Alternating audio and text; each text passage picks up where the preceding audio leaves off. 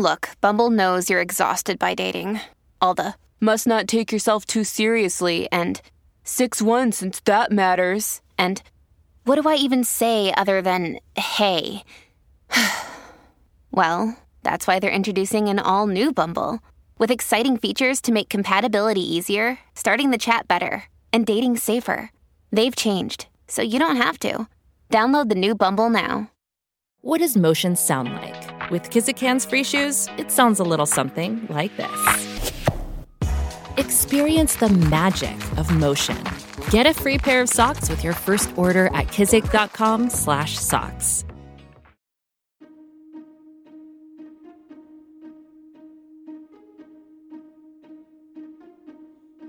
Hello and welcome to the How To Academy podcast, a new show for and about people who think big. Our guest on this week's show is Preet Bharara. Preet served as US Attorney for the Southern District of New York until he was fired by President Donald Trump. His prosecutions were the inspiration behind the hit TV shows Billions and The Americans, and his new book, Doing Justice, is an insider's account of criminal justice in America that is absolutely as gripping as those shows. He sat down with LBC presenter Matthew Stadlen to tell us more about his extraordinary career.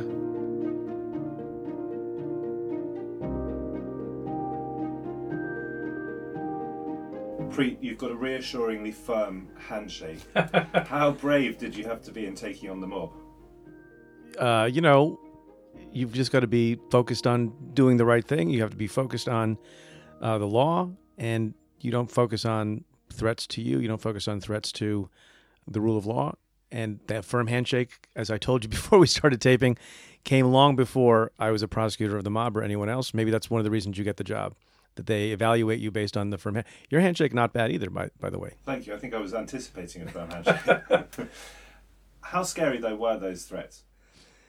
You know, they happen from time to time. I, I didn't really have any particular threats. When I was the actual United States attorney and led the office, every once in a while there was a suggestion that someone uh, wanted to do something bad because you don't make so many friends when you prosecute folks, whether it's you know gangs or the mafia or terrorists.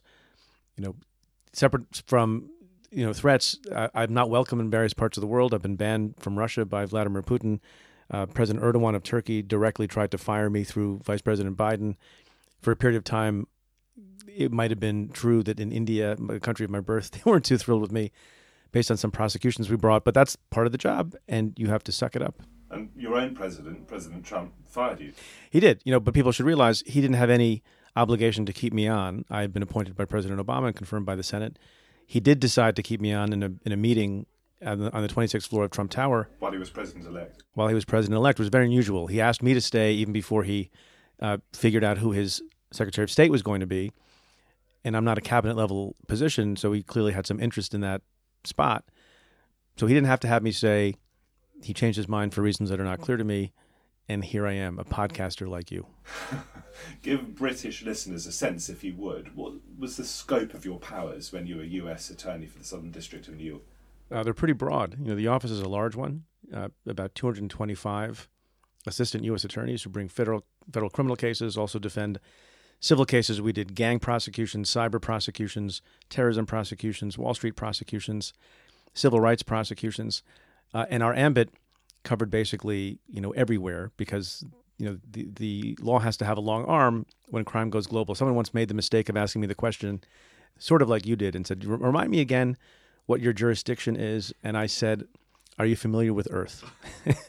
so There's some truth to that. there's some truth to that, and it doesn't mean I don't mean it to sound overindulgent, but you know, on, on an average year, one of my favorite statistics from my time in office was in an average year, prosecutors from my office visited 45 to 49 countries around the world with whom they had developed relationships, whether it was Eastern Europe or South America uh, or Western Africa or parts of Asia. We brought cybercrime prosecutions that sometimes involved coordinated law enforcement efforts in up to 19 countries at a single pop.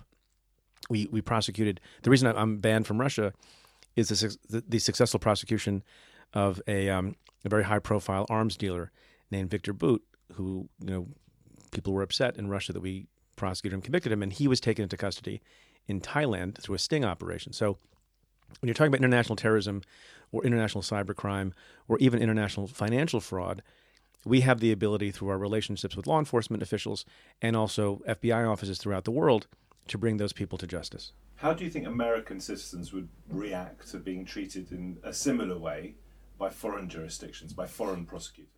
Yeah, so that's a good question. I mean, we have, uh, by invitation of these countries, relationships with them. And our most successful prosecutions occur because there are extradition treaties with respect to some of these countries. You know, the very famous Muslim cleric here, Abu Hamza, fought extradition to the United States to my office, essentially, for material support of terrorism. That happened over a period of time. There are people who get charged in the United States too, and through the you know the ordinary process, they can be extradited as well. So it's not the case that America only protects its own and charges people in other countries. It's done through a you know consensus uh, approach. How much truth do you think there is, Preet, in the suggestion that it is almost impossible, if not impossible, to commit large scale financial fraud anywhere in the world without falling foul of the US jurisdiction? No, I, I don't think that's necessarily true. There, there, have been cases involving the Foreign Corrupt Practices Act, which tries to get at corporate bribery, uh, that have not fared well because there's not a sufficient nexus to the United States. Although if it touches dollars, is, is there not truth in that? That if it can be, the fraud it, touches dollars, that involves the American. It can be. You know, that in a lot of circumstances, it, all you require is something very little, uh, and I think you know, American prosecutors need to be careful, and I was cognizant of this. There's lots of things to do, and lots of things you don't have time to get to, and it's a little bit of a zero sum game because you have limited resources. And there were cases that we declined, and maybe other offices did them.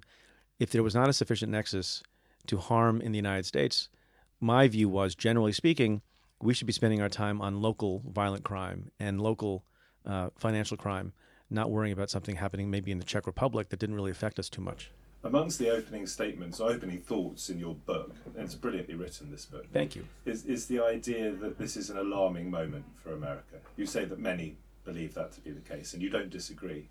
How worried should we be around the world for what's going on in your country?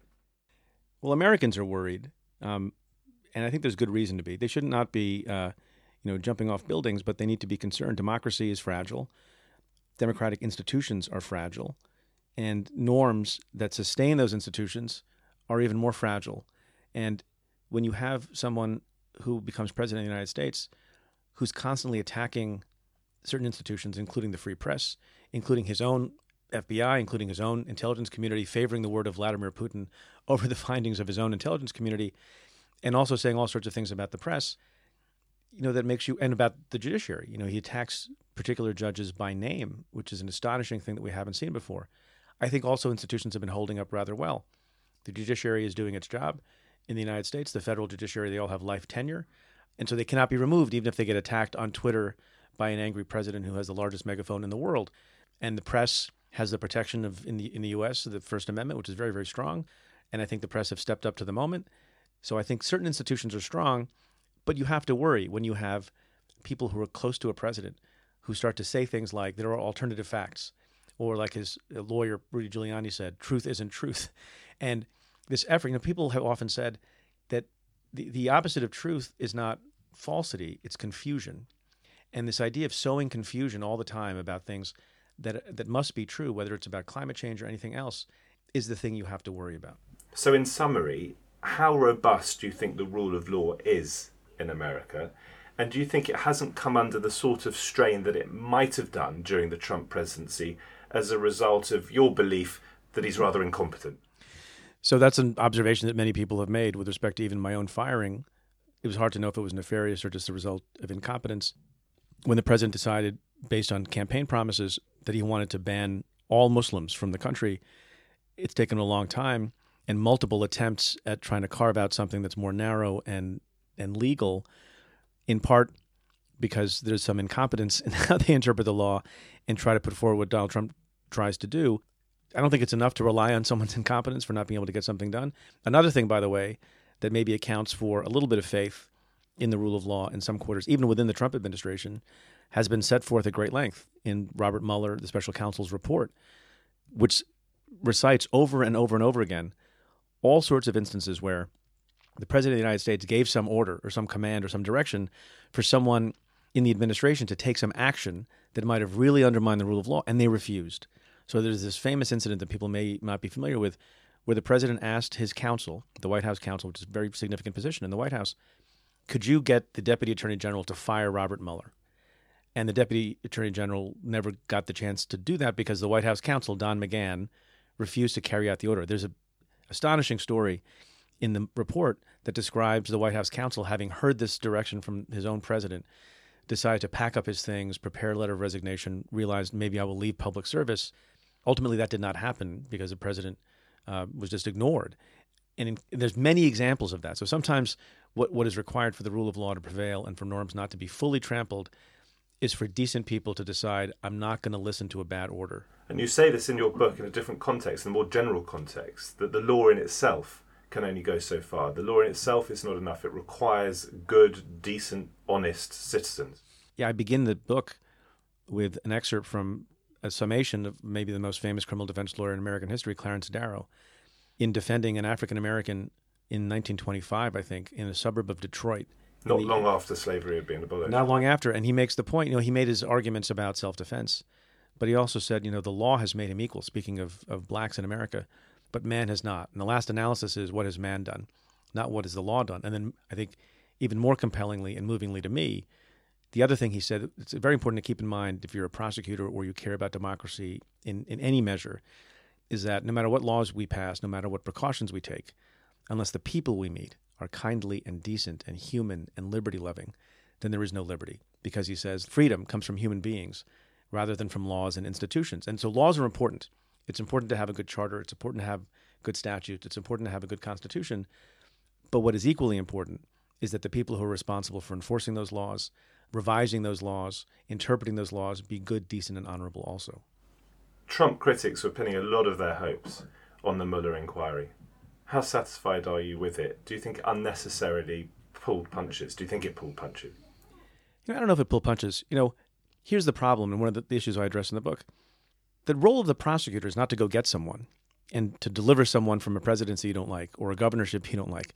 The role, the, the role of the prosecutor in America and everywhere else, for that matter, is to figure out what the truth is and then figure out what the interests of justice require, whether that is to lodge an allegation or an accusation or not even if there's some, some evidence to show some misconduct, the law has to be complied with and, and obliged.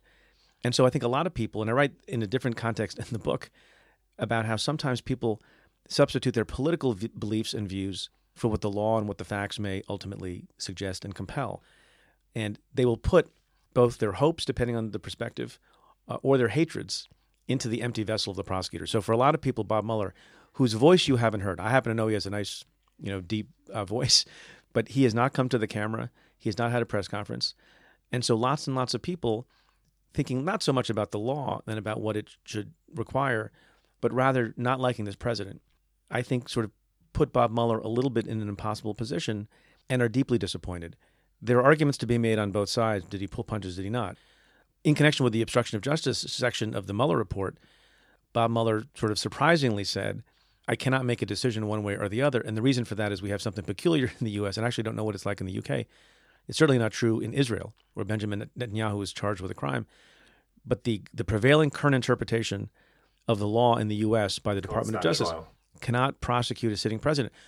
So Bob Mueller says, in a way that I think bends over backwards to be fair to the sitting president, it would be wrong for me to state that a crime was committed because we cannot charge you and so you cannot have an opportunity to defend yourself in a court of law and clear your good name. You can't have your day in court. In you cannot have your day in court. So I can't even say in a report that you've committed a crime. Although, as I read the report, he believes there was a crime committed, but he sort of twists into a pretzel not being able to say that. So, would you speculate, would you go a little further than you just have and speculate that Mueller might have been punchier had he felt that, that Donald Trump would have had his day in court?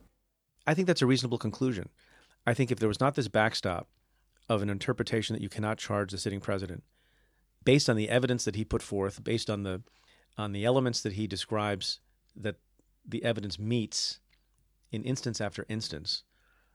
I think there's a reasonable chance of that. I think it's also possible that he decided uh, and would decide in that circumstance and did decide now that he wanted to recite all the evidence, uh, have it be available to Congress because there's a mechanism in our Constitution for the impeachment of the president.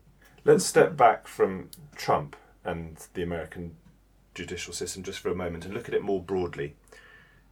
Do you think that there is a sufficient separation of powers in your system, given that the appointees to the Supreme Court are political? Look, separation of powers is a complicated and difficult subject, and you have to analyze it in particular circumstances. There is a degree of separation. Uh, you know, on the United States Supreme Court, there sit nine justices in America, all who have life tenure, and the, probably the greatest thing that insulates them from political pressure is the fact of life tenure. And you have had over the course of time a number of Supreme Court justices, as you say, who've been appointed by presidents of the same party who disappointed the presidents who appointed them. Um, David Souter is one, Burger is another. There, there have been a number of those. You find that happening less now because I think both Republican presidents and Democratic presidents have become very alert to the idea that they want predictability on the part of the people they put on the court. So there's a lot more attention paid to judicial philosophy, judicial ideology. And so there's more predictiveness and less surprise on the part of observers of the court. But I still think there's a separation. I was going to say though that even in the past, when when some of these judges went rogue, politically rogue to some extent, nonetheless that wasn't thanks to the system. That was thanks to individuals.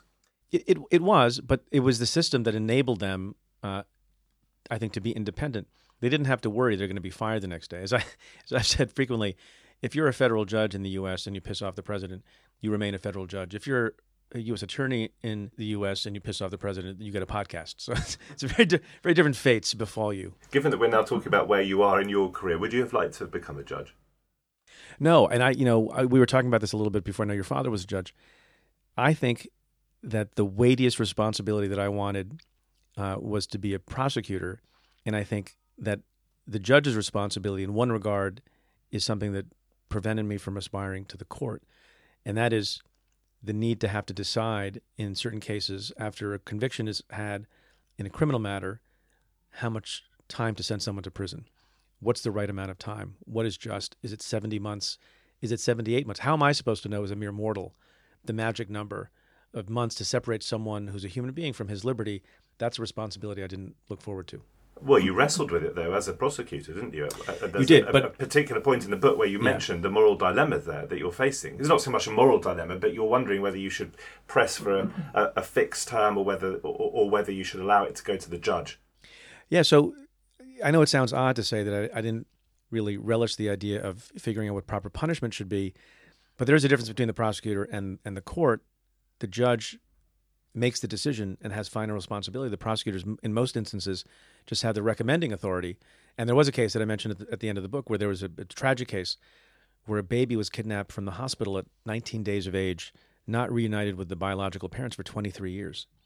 And, and just imagine how horrible an event that was, and how much the biological parents, who still missed, obviously, and felt deep, you know, their daughter who was kidnapped, and felt deep pain you know, they went very biblical in their recommendations. They wanted eye, eye for an eye. eye. A year they, for a year.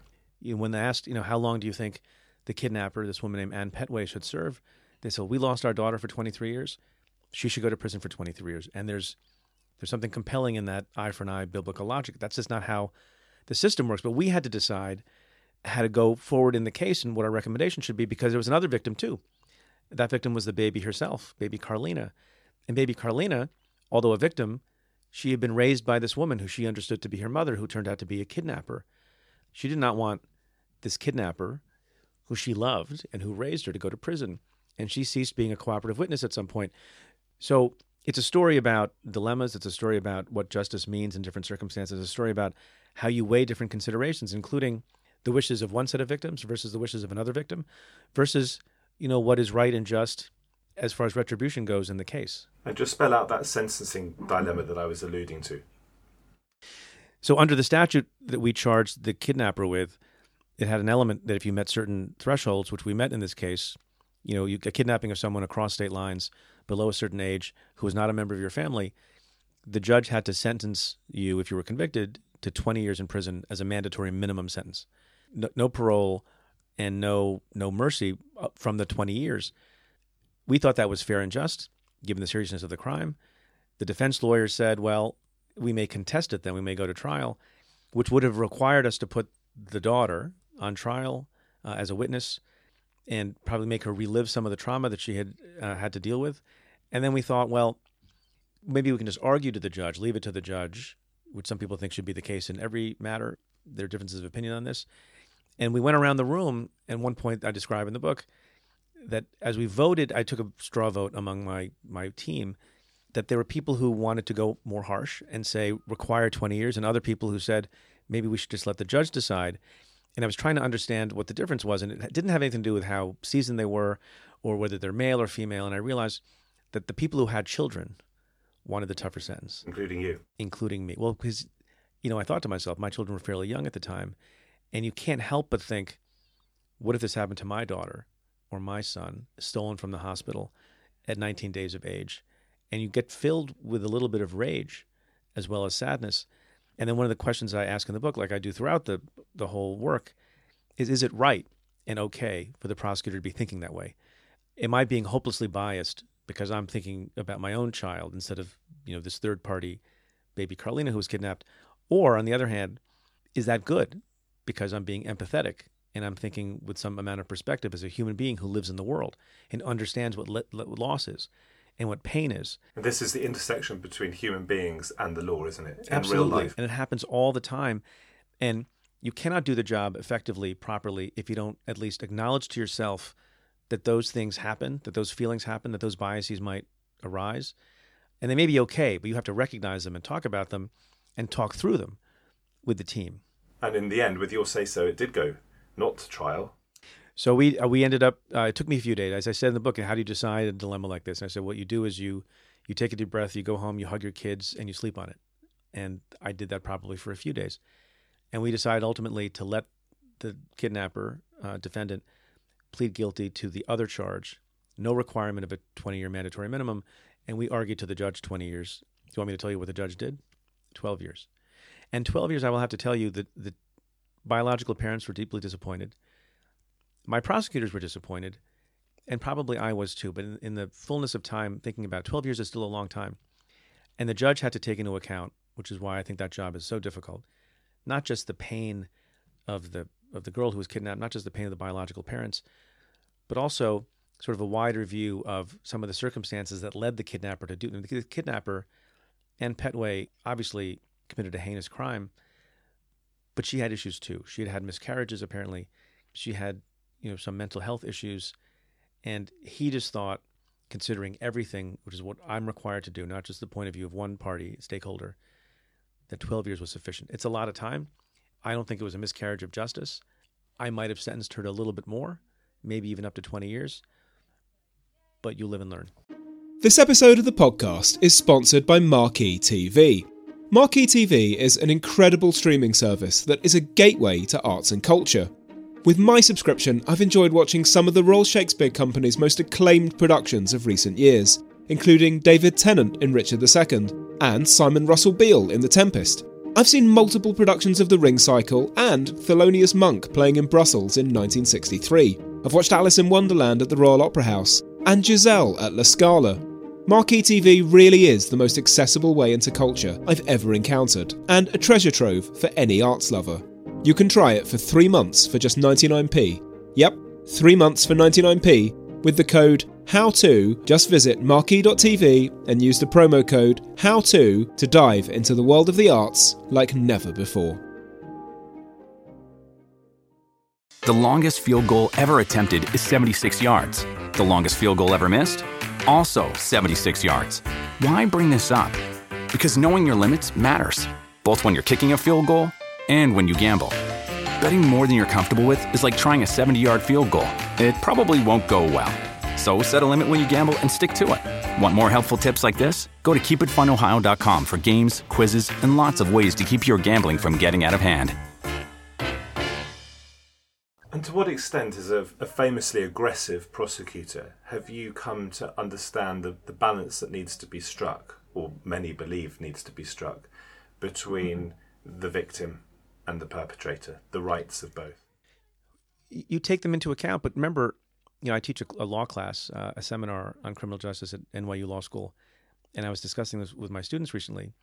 And on the one hand, you know, prosecutors and uh, the system need to be very, very, very aware of the victim and need to make sure that the victim is being treated well. You know, we passed laws recently in the United States that allow victims to have an opportunity to be made aware of the proceedings and developments in the proceedings and have an opportunity to speak at sentencing because they're important, they're an important part of the system.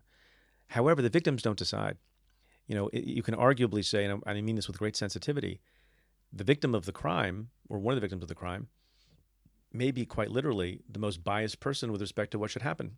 They don't have any distance from it. They shouldn't because they're the victim of the crime. You also have circumstances in which you have multiple victims, as we did in the in the case of baby Carlina, and they may have different points of view.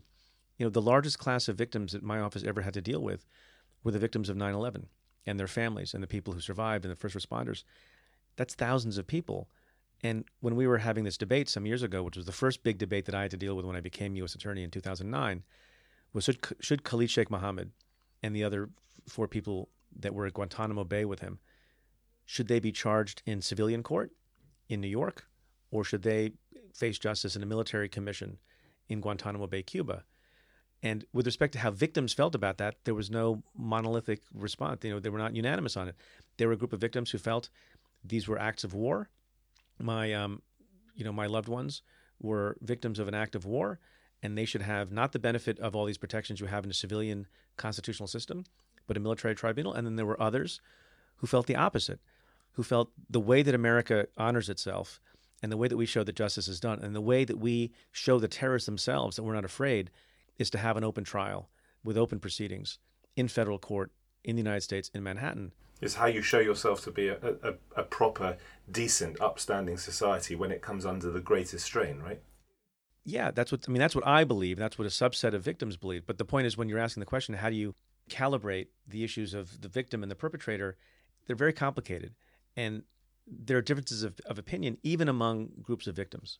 Two big questions that, that, that, are tied together, and I have to ask you, and I, I want to know the extent to which you've given this some thought, and I think you have, judging from the book. America has a penal system that can be, in my view, deeply cruel and inhumane. People go to prison for multiple life terms. People can be locked up in solitary confinement if they don't abide by whatever they're required to abide by. People can be put to death. How comfortable were you operating as a prosecutor in that environment? Yeah, I was pretty comfortable. Um, not in every instance, but bear in mind that we a little bit in the U.S. Attorney's Office for the Southern District of New York, we're federal prosecutors. We're not local. You know, we have multiple systems, and so we had the luxury of going after typically high-profile people, the worst of the worst. We weren't dealing with people who stole a loaf of bread from a store. We were dealing with Bernie Madoff, who rightly got you know a, a symbolic sentence of 150 years in prison about whom the judge said in the sentencing, Bernard Madoff is evil. Where is hope in that, though? Well, you know, some people who engage in horrific behavior, like Bernie Madoff, that destroyed lots and lots of people's lives, or people who we prosecuted. We once prosecuted a guy who had killed 19 people, 19 murders. I don't think there's necessarily any hope for someone like that. There are other people who go to jail for longer, shorter periods of time, or even longer periods of time, about whom you hope there will be rehabilitation. You hope that society and the country, through policies and also through attitudes, will have a better response to how they get reintegrated into society. I have an entire chapter on Rikers Island, which is a hellhole of a jail, a, you know, a pre-trial jail in New York City, where I think people might be surprised that we asserted our prosecutorial authority to send to prison prison guards who trampled on the constitutional rights of inmates, including in one case kicking an inmate to death who was not in a position to defend himself, and also then suing the city of New York, suing the correctional authority to make sure that they put more cameras, they had more safety precautions, they had better discipline, they had more training, and in fact, a court ordered monitor to oversee the jail. So, as I say in the book, you know, prosecutors should care about prisoners in the same way that in a just society, the healthy should care about the sick, the rich should, should care about the poor. It's incredibly important. It's lost in your mind sometimes, but I think the good prosecutor is always aware and cognizant of these issues, tries to make things better, tries to fight for reform, and tries to make sure that the people who are behind prison walls, because society deems it necessary, are not beyond the reach of the Constitution. What do you feel you learned about the human psyche in being a prosecutor? I think, for example, of your chapter on snitches, people who turn to become state witnesses. You know, so I, I guess what I learned, and this is going to sound like a tautology, but it's one of my favorite things to say, and I say it throughout the book and it seems very obvious, but people forget it all the time. And what I learned about people is that they are, that they are exactly that. That everyone is a human being. The prosecutor is a human being. The judge is a human being. The defendant is a human being. the FBI agent is a human being, the jailer is a human being, and that that seems very obvious to say, but people forget. And that the defendant is more than simply the crimes that they have committed. Yeah, there's a great civil rights lawyer in, in the U.S., Bryan Stevenson, who says you were you were more than the worst thing you've ever done. That applies to you and me, and it applies to somebody who's been convicted of a crime. I tell the story in the book about how we forget that people are human beings, and it's a simple thing. I don't know how it works in courts in the UK, but I remember not realizing this until far into my tenure that a simple pleasantry that happens at the beginning of a court proceeding in a criminal case every day in hundreds of courtrooms goes something like this. The judge presiding would say, Hello, Mr. Prosecutor, good morning. Hello, Ms. Defense Lawyer, good morning. And then would say for the court reporter, and I note the presence of the defendant.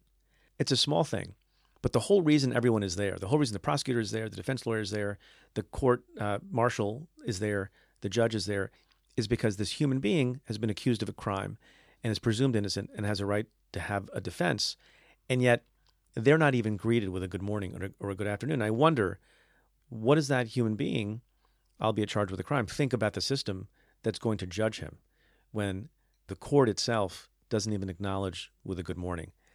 Everyone's a human being, and we should always remember that. And given that you remember that and spell it out, where do you stand on the death penalty? You say you feel comfortable having worked as a lawyer in America, and of course the death penalty isn't in every state, but where do you stand on it? Yeah, so I think the death penalty has a lot of problems. I think it's not applied fairly. I think there's a lot of evidence to suggest it's not applied fairly. I think there's a lot of evidence to show um, that it doesn't have a particular deterrent effect. Uh, the death penalty remains on the books in, in federal law in the United States. And when I was the United States Attorney, I was committed to upholding uh, and enforcing the laws as written. But you, I don't know what this tells you, but in seven and a half years as U.S. Attorney, we never sought the death penalty once. Well, you told me what it tells you. It tells us. There was not a case that I thought that warranted the death penalty. But I, I would suggest that you don't really believe. You may believe in evil or evil acts, but you don't believe that anyone human is evil. And therefore, I ask you. Again, There may be a few. Okay, there Few. may be a few. There may be a few. And for but- them, but- you would be comfortable potentially No, no, no. I, to I- face the no. ultimate penalty. No, I'm I'm not in favor of the death penalty. I think the death penalty has lots and lots and lots of problems, and I think that America really needs to reckon with that, both because of the discriminatory way in which it's carried out, uh, and also because of the possibility of mistake, and we see a lot of that now as well. So, you know, I'm not a member of Congress, so I don't have to I don't have to vote on the issue, and I'm not a judge, so I don't have to vote on the issue. And when I was a prosecutor, I never saw clear to seeking the death penalty. I think there are a lot of problems with it. When I say when I talk about people who I think are evil, and there are some. The vast majority are just are people who made mistakes and have bad sides to them, and there are people who are walking the streets who committed, you know, crimes, but they were never caught. And and for those people, like Bernie Madoff and the person who shot and killed, you know, 19 people, I don't think you need to show a lot of mercy to them in terms of jail time. Let me ask you this. Some years ago, I interviewed Jonathan Sumption QC, as he was then, probably our most famous QC, our most famous advocate, now Lord Sumption of the Supreme Court. And he said something like, ultimately, the law is common sense with knobs on. Do you subscribe to that? Yeah, I mean, common sense plays a huge role in hopefully the drafting of laws, in the decisions how to exercise discretion in connection with those laws, and then in making judgments about them. You know, we one of the most common phrases we would use and we would train our young lawyers to use in court when they would address the jury is use your common sense. Uh, don't leave the common sense with which you do all your, your daily doings as a human being. Don't leave your common sense at the door. Because at the end of the day, the defense is going to have arguments that they're going to make. And if they strain credulity and you think, well, it can't possibly be true that the events occurred in the way that they're saying because they're trying to check all these boxes and get away with something, your common sense really needs to be brought to bear. And I think that's very wise. And if more people thought about common sense, both when they enact laws, when they enforce them, and when people are asked to render judgment on them, I think we'd be in good position. you mentioned that my father was a judge. As a barrister, as a QC, he gave the longest speech in English and Welsh legal history 119 days. It's very long. I'm going to try That's and a lot of podcasts. It's a lot of podcasts. I'm going to try and wrap this up before I'm tempted to try and beat him. I'll finish with this question. You were actually born, as you've alluded to, in India, I think in the Punjab. I Yes. think you arrived in the United States with your parents when you were about two years old, Under, under two. under two. So, how do you now view your country as an immigrant under Trump? So I view my country as something that's much larger than Donald Trump. It's been around longer, and it'll be around, you know, after he leaves office. I'm very proud to be an American. If you look at my Twitter bio, it says most of the things you need to know about me. That I was uh, uh, fired by Trump, banned by Putin, Bruce Springsteen fan, proud immigrant. And I think, you know, America is a nation of immigrants. Lots of other countries are too. A lot of immigrants in the UK. And I have great confidence and faith that people of goodwill will continue to embrace immigrants, will continue to embrace uh, diversity, and people from all parts of the world, not just certain places where they look like you if you're, you know, a white person of privilege in the United States. Um, I have mentioned on the podcast and elsewhere the the final speech that Ronald Reagan gave, and he's someone who is not of my political party, whom I didn't agree with on a lot of things, and I was a young man at the time. But the one thing that there used to be a much better consensus on, whether you're a Democrat or Republican, conservative or liberal, was you know what the Statue of Liberty stands for, and that is welcoming people, huddled masses, poor, who have a chance to grow and build and contribute to America. And the final speech that Ronald Reagan gave from the Oval Office, I believe, I think on his last day in office, was an homage to immigrants and saying very movingly, um, even though he's one at one place on the political spectrum, which is hard to imagine now, given what the Republican Party has become under Trump, that we can never become a country that closes its doors to people from other parts of the world because that's what makes us great. So I, I, feel very, very good about America. I feel very, very good about Americans. I feel very, very good about the immigrant experience. I feel very good about the good faith that people have towards immigrants. And you see that in protests, and you see that in lawyers going to the border, trying to reunite separated children from their from their uh, people who are separate from their mothers and fathers. I think that Stephen Miller, who's an advisor to the president, and the president himself are doing a disservice, I think, to the, to the tradition of America and to the contribution of, of immigrants. And I speak out against it, and I think it's a problem but I have great confidence in America as a whole. And how ironic that it was Reagan who said such pro immigrant words, given that Donald Trump has aped his campaign slogan, Make America Great Again. Yeah, well, you know, it's interesting. I, I think Ronald Reagan, he has other speeches that he gave, and you can disagree with many, many things, and his immigration policies weren't perfect either. But in the lead up to his reelection, he talked about Make America Great Again, and he talked about immigration being open to immigration, and he won 49 states.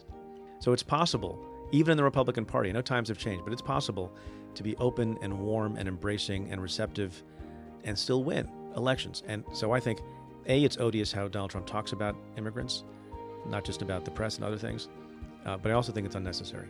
Preet Bharara, a pleasure and a privilege. Thank you so much. This week's podcast was presented by Matthew Stadlen and produced by me, that's Christodoulou. Preet Bharara's Doing Justice, a prosecutor's thoughts on crime, punishment, and the rule of law is out now. Visit our website, howtoacademy.com, to find more analysis of Trump's America and the New World Order. Thanks for listening.